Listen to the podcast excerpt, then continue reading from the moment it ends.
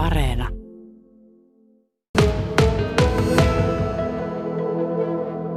Miten Jussi Eronen, tämä sun edustama kyberturvallisuuskeskus liittyy tähän paljon puhuttuun ja nyt pinnalla olevaan koronavilkkuun?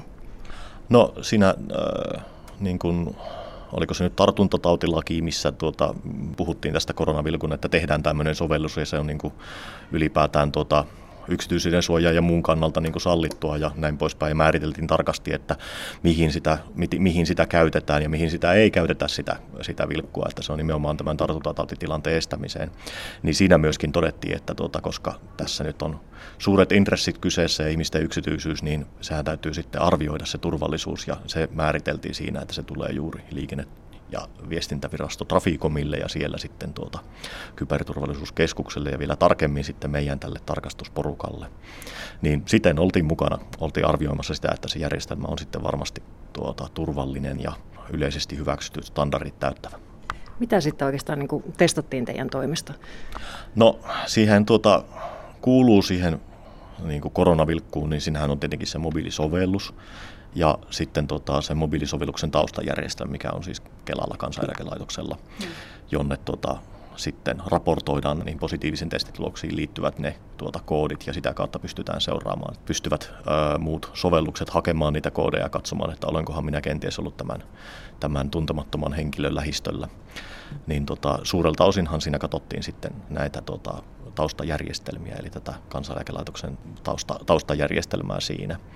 Tietenkin yleensä kun tätä tehdään, niin tehdään järjestelmätarkastuksia, niin siinä yritetään katsoa sitä kokonaisuutta, että miten tämä kokonaisuus on toimiva ja sitten, että siinä turvallisuudessa ei ole semmoisia heikkoja lenkkejä.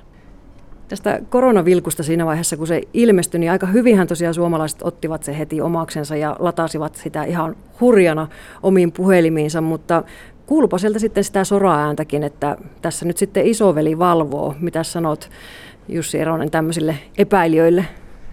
No minä en tässä varsinaisesti tässä tartuntatautipuolessa mikään asiantuntija, mutta toki tämän sovelluksen toimintaperiaatteen tiedän ja sehän on tosiaan suunniteltu silleen mahdollisimman hajautetuksi ja semmoiseksi, että siinä sitä yksityisyyttä suojataan. Eli jos se nyt yrittää lyhyesti ja yksinkertaisesti selittää, niin se menee suurin piirtein niin, että se puhelin siellä tuota, kaikkien käyttäjien, jotka käyttää koronavilkkua, niin ne puhelimet siellä arpovat vaihtuvia koodeja, joita he sitten lähettävät ympäristöön ja vastaavasti vastaanottaa muiden koodeja.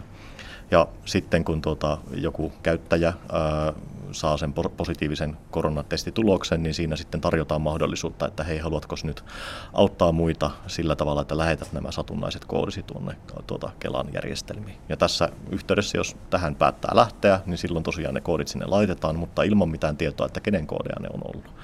Sitten nämä muut käyttäjät, ne puhelimet siellä itsenäisesti käy taustalla latailemassa tätä koodipakettia, missä on sitten kaikkien tuota, positiivisen testitulosten ja saaneiden, jotka on päättänyt ne jakaa, niin ne koodit siellä.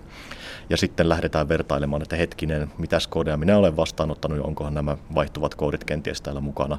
Jos siellä sitten löytyy joku tämmöinen vaihtuva koodi, niin katsotaan, että ok, no olenkohan kenties ollut kuinka lähellä sitä ja kuinkahan kauan olen ollut. Ja sitten jos päätellään, että no tämä nyt on ehkä ollut tämmöinen altistustilanne, niin siinä kohti tulee se hälytys. Ja se hälytyshän tarkoittaa sitten sitä, että kehotetaan menemään sinne omaa oloon ja katsomaan oirearviota ja kenties hakeutumaan sitten sen perusteella sinne testeihin. Eli se on hyvin kaukana tämmöisestä minkäänlaisesta tuota, valvontajärjestelmästä. Miten kyberturvallisuuskeskuksen johtava asiantuntija Jussi Eronen, onko omassa kännykässä koronavilkku? Onko vähän tyhmä kysymyskin? No kyllä me laitoin se heti. Laitoin sen, tuota, se oli, sehän julkaistiin silloin maanantaina. Olin tuota tilannehuoneessa ja, ja kuulin ensimmäisen kerran, että nyt se on saatavilla, niin kyllä mä heti sen laitoin. Ja oot pitänyt ihan hyvänä ratkaisuna?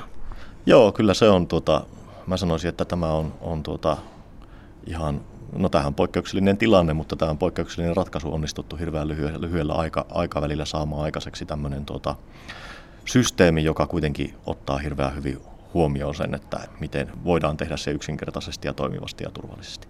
Hmm. Eiköhän pistetä kännykät vilkkumaan kaikki muutkin. Kiitokset Jussi Eronen. Oh, kiitos.